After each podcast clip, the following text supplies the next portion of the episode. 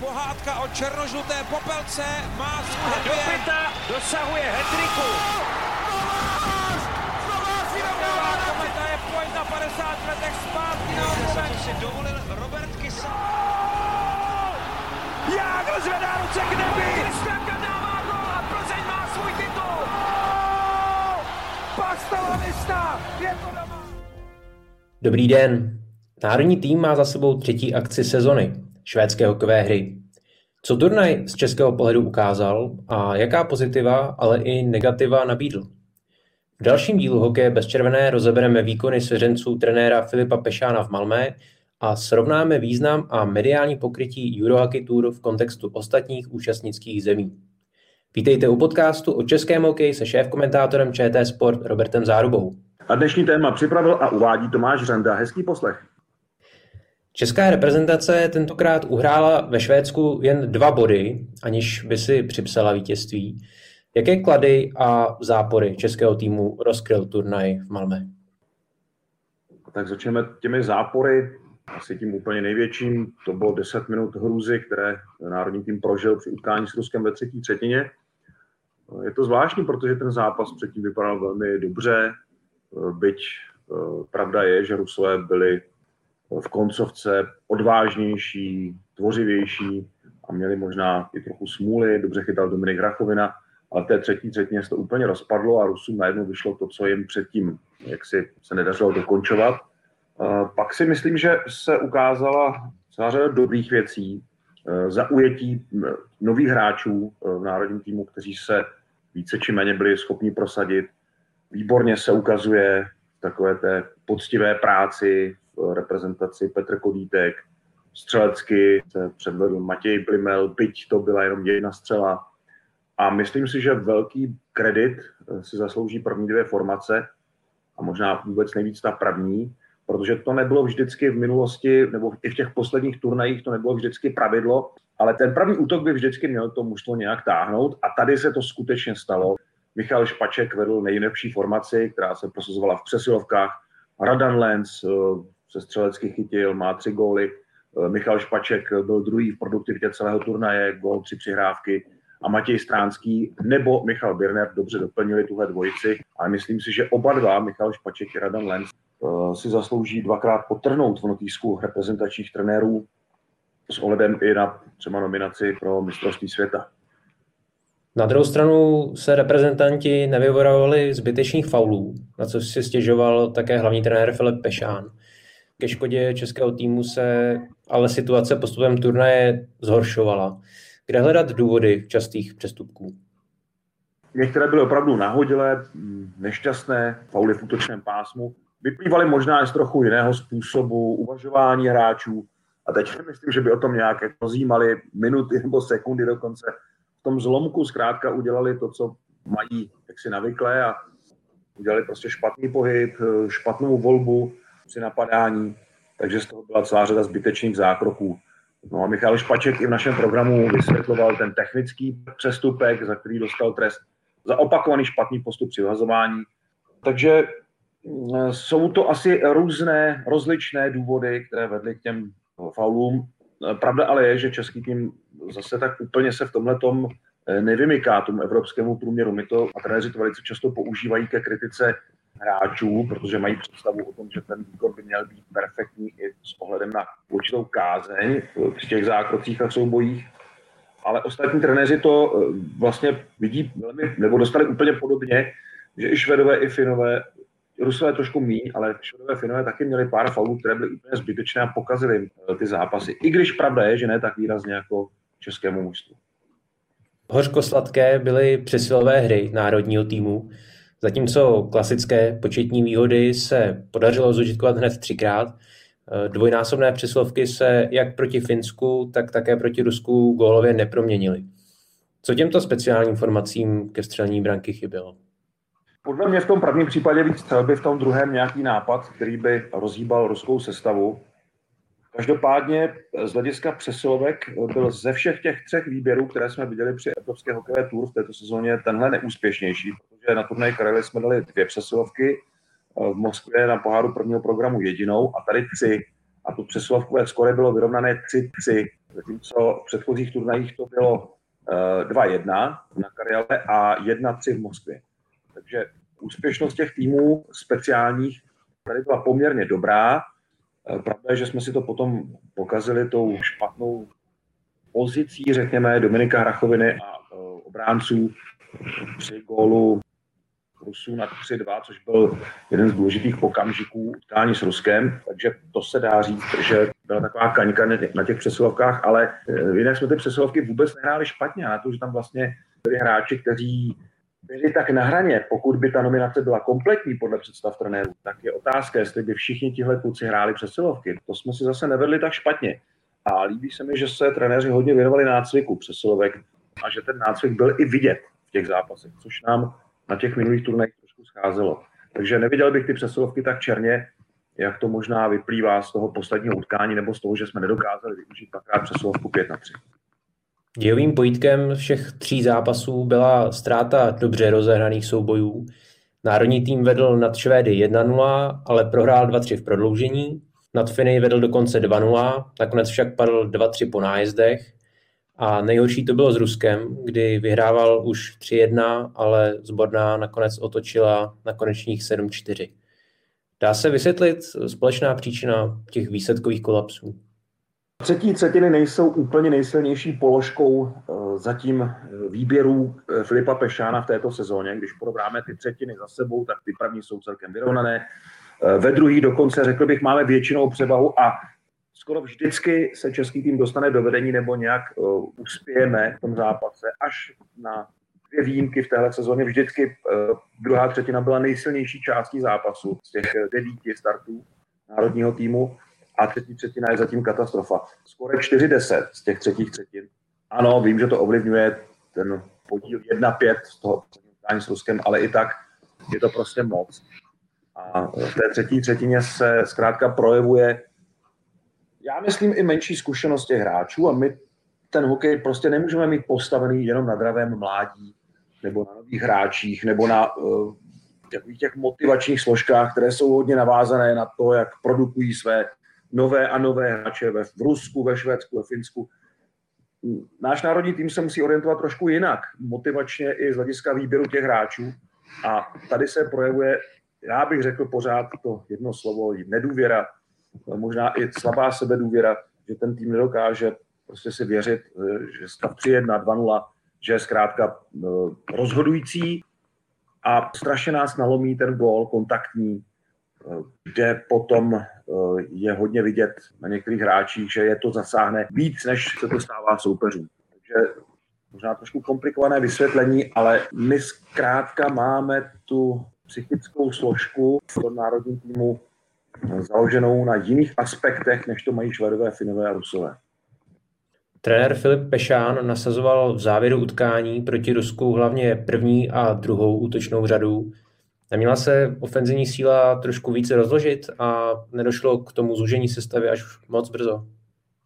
Filip Pešán se o tom sám zmínil v hodnocení po zápase že to jako svou hlavní chybu, že nevsadil na dobré hráče, ale co měl dělat? Jemu výborně hráli první dvě formace tkání s Ruskem. Ta první Rusy přehrávala, ta druhá měla střídavé momenty, ale nakonec třeba David Tomášek skončil na minus pěti v tom utkání, Michal Moravčík minus tři. Hráči, kteří jinak byli hodně výrazní směrem dopředu, tak eh, dozadu zkrátka schytali ty akce. Eh, někdy na tom neměli moc eh, nějak viditelný podíl, ale myslím že to byla volba, která se asi nabízela v tu chvíli. No. Jak říkal Filip Pešan, utkání jsme chtěli vyhrát a měli jsme ho rozhrané na výhru, jak jsme se začalo ztrácet, respektive ztrácet.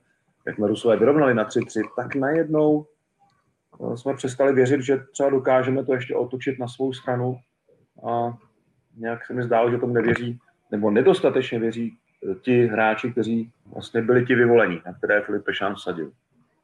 Přáním realizačního týmu bylo obehrát eh, další mladší hráče toho širšího kádru, tak podařilo se to a kdo nejvíc zaujal? Se povedlo a my těch juniorů a nováčků máme v téhle sezóně v národním týmu opravdu rekordní počet. Každý trenér se k tomu vlastně v posledních letech upíná, že uvádí na scénu nové hráče, Měl to takhle Vladimír Růžička, chlubil se tím Alois Hadamčík, snažil se o to Vladimír Vujtek, který měl rekordní počet nováčků na mistrovství světa v roce 2016. A staral se o to i Josef Jandač. A samozřejmě i Miloš Říha zapracovával nové hráče do národního týmu, ale to z těch nováčků máme za tři turnaje, nováčků a juniorů 26, to je celý jeden tým. Jasně, je v tom turnaj Kariali, který byl mimořádný a kde se rozehrávali někteří hráči z dvacítky, kteří by se normálně do národního týmu nedostali. Jestli se to daří nebo ne, to vždycky vlastně lze zhodnotit počtem hráčů, kteří jsou okamžitě připraveni konkurovat na mezinárodní scéně, hrát prostě vyrovnané zápasy. Tady se dívám po těch jménech, vidím Daniela Gazdu v raně, Stanislava Svozila, v útoku určitě Petr Kodítek, u těch ostatních už je to, už je trošku eh, střídavé, ten, ten pocit, no, že by nějak eh, zásadně jako zapadli. Ale Matěj Blimelec si myslím třeba zrovna, že že má taky eh, budoucnost národní týmu, že si zaslouží tu další šanci. U těch ostatních už o tom nejsem tak přesvědčený, ale ono bude hodně záležet na tom, jak ti kluci se budou předvádět zase v extralize. Třeba tu šanci znovu dostanou. Ale těch hráčů, kteří jsou okamžitě připraveni, těch nemáme moc. A podívejme se na Rusy. Ti vlastně představili tři různé mladé týmy, a všechny ty tři týmy suverénně prošly každý z těch tří turnajů, vyhráli se ztrátou jediného bodu. Je to vlastně rekordní příval bodů vůbec v historii Evropské hokejové tur. Rusko jich má 24 z 27. To je nevýdaná sbírka a je to postavené na mladých hráčích. Takže tady asi bude ten rozdíl markantní a pokud bychom to tedy hodnotili optikou srovnání našeho hokeje s tím evropským, tak tam jednoznačně, ale výrazně zaostáváme, ale nějaké náznaky, alespoň nebo nějací hráči z toho zkoušení tady přece jenom zejdou. Ale jsou to jednotlivci, zatímco třeba v ruském hokeji jsou to desítky. Stává se teď z Ruska hlavní favorit mistrovství světa i s ohledem na to, že e, není jisté, jak to bude s hráči z NHL. Rusové mají svůj plán B. E, samozřejmě počítají s tím, že se bude uvolňovat z NHL určité procento hráčů na mistrovství světa. Pořád o tom uvažují. Dokonce vyvíjejí dost intenzivní diplomatické jednání o tom, že by Evgenij Kuzněcov, potrestaný za použití dopinku na mistrovství světa v Bratislavě, vlastně nesmí čtyři roky hrát eh, na mezinárodní scéně, tak eh, že se snaží ten trest zmírnit a že by dokonce ho chtěli dostat buď už letos na mistrovství světa, a nebo na olympijské hry, pokud teda bude platit, že eh, hráči NHL budou startovat v Pekingu. Takže je vidět, že oni počítají s tím plánem A, s tou možností, že se týmy budou posilovat z NHL, ale mají ten záložní plán a tady šéf sborné Roman Rottenberg o tom mluvil v tiskové konferenci před startem švédských her, že pořád chtějí vidět hráče, kteří by připadali v úvahu, takže tam mají vlastně strašně moc nováčků, eh, hráčů, kteří třeba eh, do, do sborné nahlédnou a tři roky se do ní nepodívají, protože ty největší hvězdy se stále šetří stávají v KHL. Rusové tady vlastně ukazují, že ten jejich rejstřík hokejistů, kteří mohou hrát mezinárodní turnaje, je obrovský. Pochybu, ale že by hráli zase s týmem, který má věkový průměr na 20 let. Nicméně ta záloha se ukazuje výborně. Pořád ale platí, že mistrovství světa je ještě trochu jiný turnaj než Evropská hokejová tur. Takže bych to neviděl s tou favorizací tak úplně jednoznačně, ale bude hodně záležet na tom, o čem jsem mluvil, jestli budou připuštěni hráči NHL či nikoli. Minule jsme probírali význam Eurohockey Tour a také otázku sledovanosti reprezentačních akcí v české televizi. Jak turnaj vlastně dopadl tentokrát? Na to očekávání dobře, když to tedy porovnáme s výsledky, tak dokonce výborně, protože zápasy českého mužstva měly výrazně eh, vysokou sledovanost, nadprůměrnou zápas se Švédskem průměr 200 tisíc diváků a další dva zápasy s Finskem a Ruskem byly eh, nad 200 tisíc a celkový dosah divácký, to znamená diváci, kteří si alespoň na chvilku eh, našli reprezentační hokej, tak ten dosah byl přes 700 tisíc diváků a to velmi výrazně. Eh, abychom měli nějaké srovnání třeba s Extraligou, tak tam je průměr proti tomu průměru celého turnaje, abych teda vzal i ty zápasy neutrální Švédsko, které měly také velmi dobrou sledovanost překvapivě tak tam celý ten turnaj, včetně těch neutrálních zápasů, pro nás měl průměr zhruba 130 tisíc diváků. V extralize je to 70, čili skoro dvakrát menší. dosah, ten, tam je to ještě výraznější ten rozdíl. Takže stále platí, že český národní tým je tím, co diváci nejvíc vyhledávají a co vlastně nejvíc sledují z českého hokeje. Takže to je vlastně odpověď i na tu polemiku o tom, zda je pro nás důležitější individuální klubový výsledek anebo výsledek českého národního týmu. Co se týče diváků, tak to porovnání je celkem zřetelné. Nabízí se tak srovnání s dalšími účastnickými zeměmi. Jak vnímají význam evropského kvétur v severských zemích a také v Rusku? Eh, to je docela zajímavé, protože národní týmy tady mají úplně opačnou mediální podporu v elektronických médiích a v tištění a také na webových stránkách. Tam se národním eh, týmům a akcím Eurohockey Tour nevěnuje taková pozornost, což je tedy velký rozdíl proti třeba ještě 90. letům nebo začátkům eh, tisíciletí, kde jak ve Švédsku, tak ve Finsku, i v Rusku, tam to vlastně ale přetrvává, ale v těch severských zemích eh, byl národní tým takovou tou hlavní výkladní skříní hokeje, to už dneska neplatí a národní tým tam mediálně dost paběrkuje, ale jak říkám, velký rozdíl je to právě v televizních kruzích, kde pořád Trekronur a Suomi představují velmi silnou značku a je tu velká vlastně tahanice o televizní práva, jak ve Finsku, tak ve Švédsku. V obou těch zemích se to v posledních dvou letech vlastně měnilo, takže ta konkurence tam je opravdu velká. No ale jinak eh, se dá říct, že Švédové trochu opomenuli ten mediální zájem zásobovat, eh, že národní týmy tady opravdu poněkud, eh, nebo řekněme, svazy zanedbali právě prezentaci těch národních týmů. A také tím, jak kluby se k tomu staví v sezóně velmi liknavě, tak vlastně ten národ, ty národní týmy ztratili tu mediální prezentaci. A ta mediální prezentace se přesunula ne do klubového hokeje, ale úplně jinam, úplně k jiným sportům, anebo dokonce eh, k jiným společenským zájmům. Takže skandinávská média dost opomíjejí zápasy Švédska a Finska což eh, je pro nás, by mělo být pro nás varování, protože eh, náš hokej je daleko ještě víc závislý na výsledcích národního týmu, než je tomu právě ve Švédsku a ve Finsku. A jak je to s mediálním pokrytím uh, Eurohockey Tour v Rusku? Rusové přece jenom jsou stále hrdí patrioti, kteří velice intenzivně sledují svůj reprezentační výběr a tím, jak je sborná hodně úspěšná v téhle mimořádné sezóně, tak ten mediální zájem vůbec neslábne, naopak.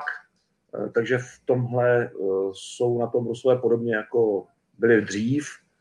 Eh, řekl bych, že tady je zájem žurnalistů a hlavně veřejnosti a poptávka po informacích o reprezentaci nejvýraznější vůbec. Přesuneme se nyní k dotazům našich posluchačů. Připomínám, že otázky můžete klást pod našimi podcasty jak na YouTube kanálu nebo v sociálních sítích ČT Sport tak také na Twitteru Roberta Záruby. V minulém dílu jsme rozebírali spor mezi reprezentací a kluby ohledně nominace a vytěžování reprezentantů v kolizi s extraligovým programem. Robert Mikulka k tomu přidal komentář, že ve Finsku se v průběhu švédského turnaje hrála tamní nejvyšší soutěž. Jak jsou na tom tedy ostatní země v souvislosti s vytěžováním reprezentantů během ligové sezony? Je ten problém kluby versus reprezentace tématem také v zahraničí? Určitě a Finové a Švedové na ní narazili podstatně dřív než my, protože oni eh, dřív než my řešili otázku eh, toho sporu eh, kluby a jejich zájmy v závěru sezóny versus národní tým a jeho příprava na mistrovství světa, která tímhle turnajem vlastně začíná. Když se podívám na finskou sestavu, tak je tu celá řada navrátilců z turnaje Karali i z poháru prvního programu. Jakoby Jukka Jalonen vlastně dal dohromady to nejlepší z těch dvou turnajů a postavil to tady ve Švédsku.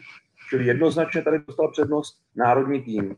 Dívám se na švédskou soupisku, tam už to tak jednoznačné není s ohledem na to, že Švedové stále sází na to, že se bude moct sestavit mužstvo z NHL. Takže u nich ten výběr, který startoval ve Švédsku, hlavně v obraně byl trochu děravější, nebo řekněme, že byl tvořivější, ale zase Švedové mají tolik vynikajících obránců, že to není znát.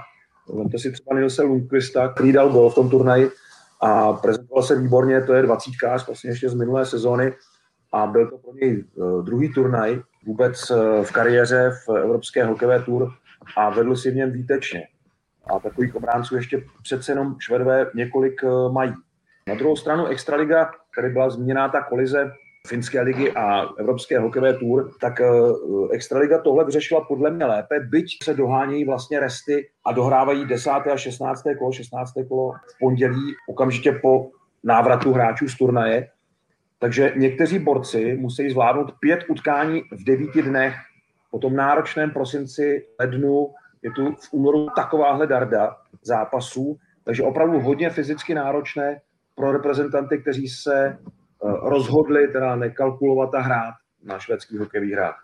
Eh, těžko říct, co je lepší, jestli finská liga na tom vydělala, ale ona vlastně nemá moc jiných možností, protože na rozdíl od české extraligy měla ten prosinec a leden mnohem volnější.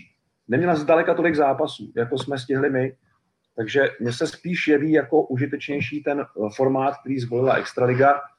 A tady musím přiznat teda velkou zásluhu vedení soutěže, které eh, udělal ten kalendář okamžitě eh, s koncem té covidové pauzy a podle toho kalendáře se jede už bez jakýchkoliv dalších významných přesunů. A skoro je zázrak, že v té současné sezóně eh, ty kluby míří vlastně k naplnění celého toho plánu 52 utkání a to spoždění, které nabrali v listopadu, doženou 23. února definitivně. A doufejme, že teda se dohraje všech 52 kol. Zdá se mi to přece jenom lepší, než to, co zvolila finská extraliga, která bez svých opor vlastně odehrála dvě kola v kolizi s švédskými hokejovými hrami. kdo si z průběhu ostatních zápasů bez české účasti posteskl nad eh, nezáživným průběhem utkání. Například Rusové po druhé v této sezóně udolali Švédy 2-1 na samostatné nájezdy. Luděk Julínek se v této souvislosti ptá, proč eh, se na takovém turnaji hraje, a teď cituji, taktický antihokej. Utkání Švédsko-Rusko bylo jedním z nejnudnějších zápasů, jaké jsem teda komentoval v posledních letech Evropské hokejové tour a i pro mě je to záhada.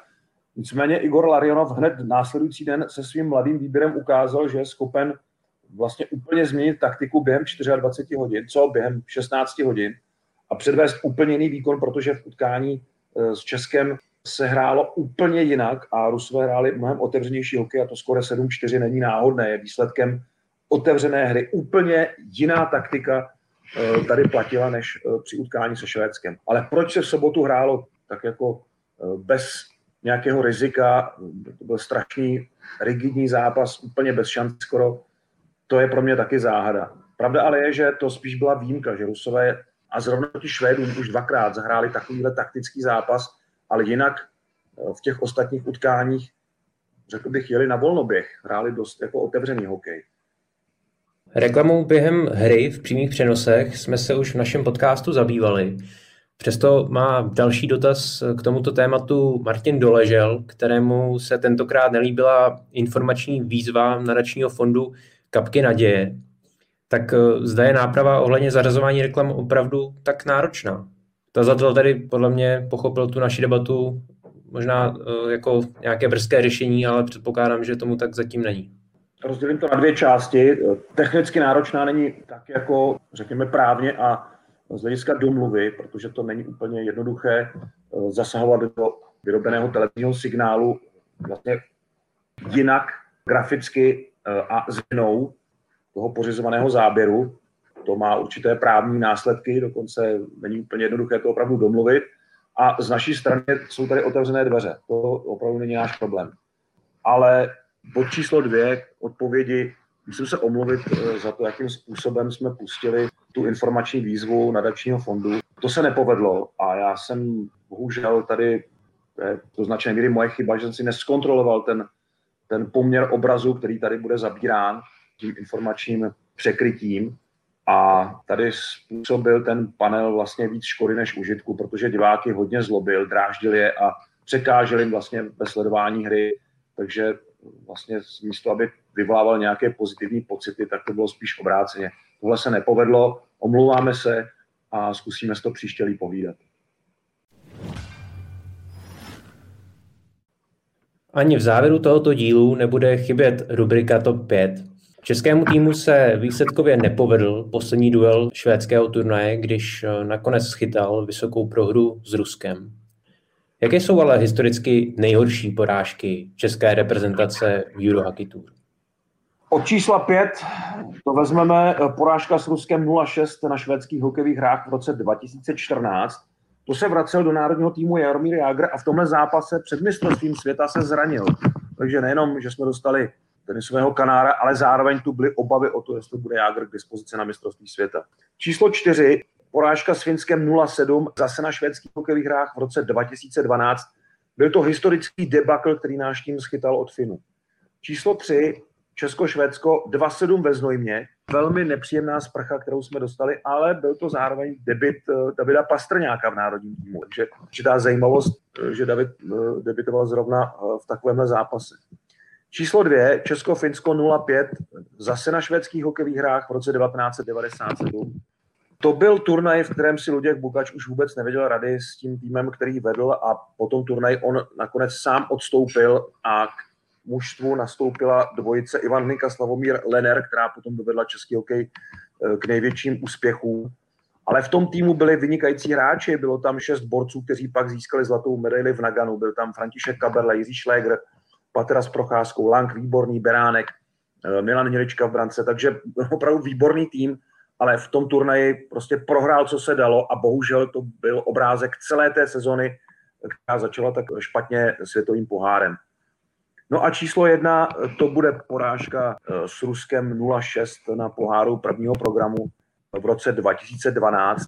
A je to proto, že v tom turnaji jsme si vedli opravdu katastrofálně. Alois Hramčík vůbec eh, ten tým eh, nedokázal nějak vybudit nebo aspoň nějak inspirovat. Vůbec to bylo nepovedené vystoupení. Na tu porážku 0-6 můžeme ještě navázat programy se Švédskem 0-4 a Finskem 2-3, takže v tom turnaji jsme skončili bez bodu a se skore 2-13. Byl to nejhorší turnaj vůbec v historii, jaký jsme předvedli. Takže to je pět opravdu památných a neslavně zapsaných porážek Českého národního týmu Evropské hokejové tour.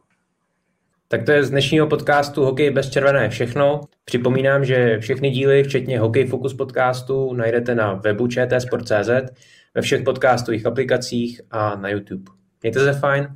Krásný den a příjemný hokej.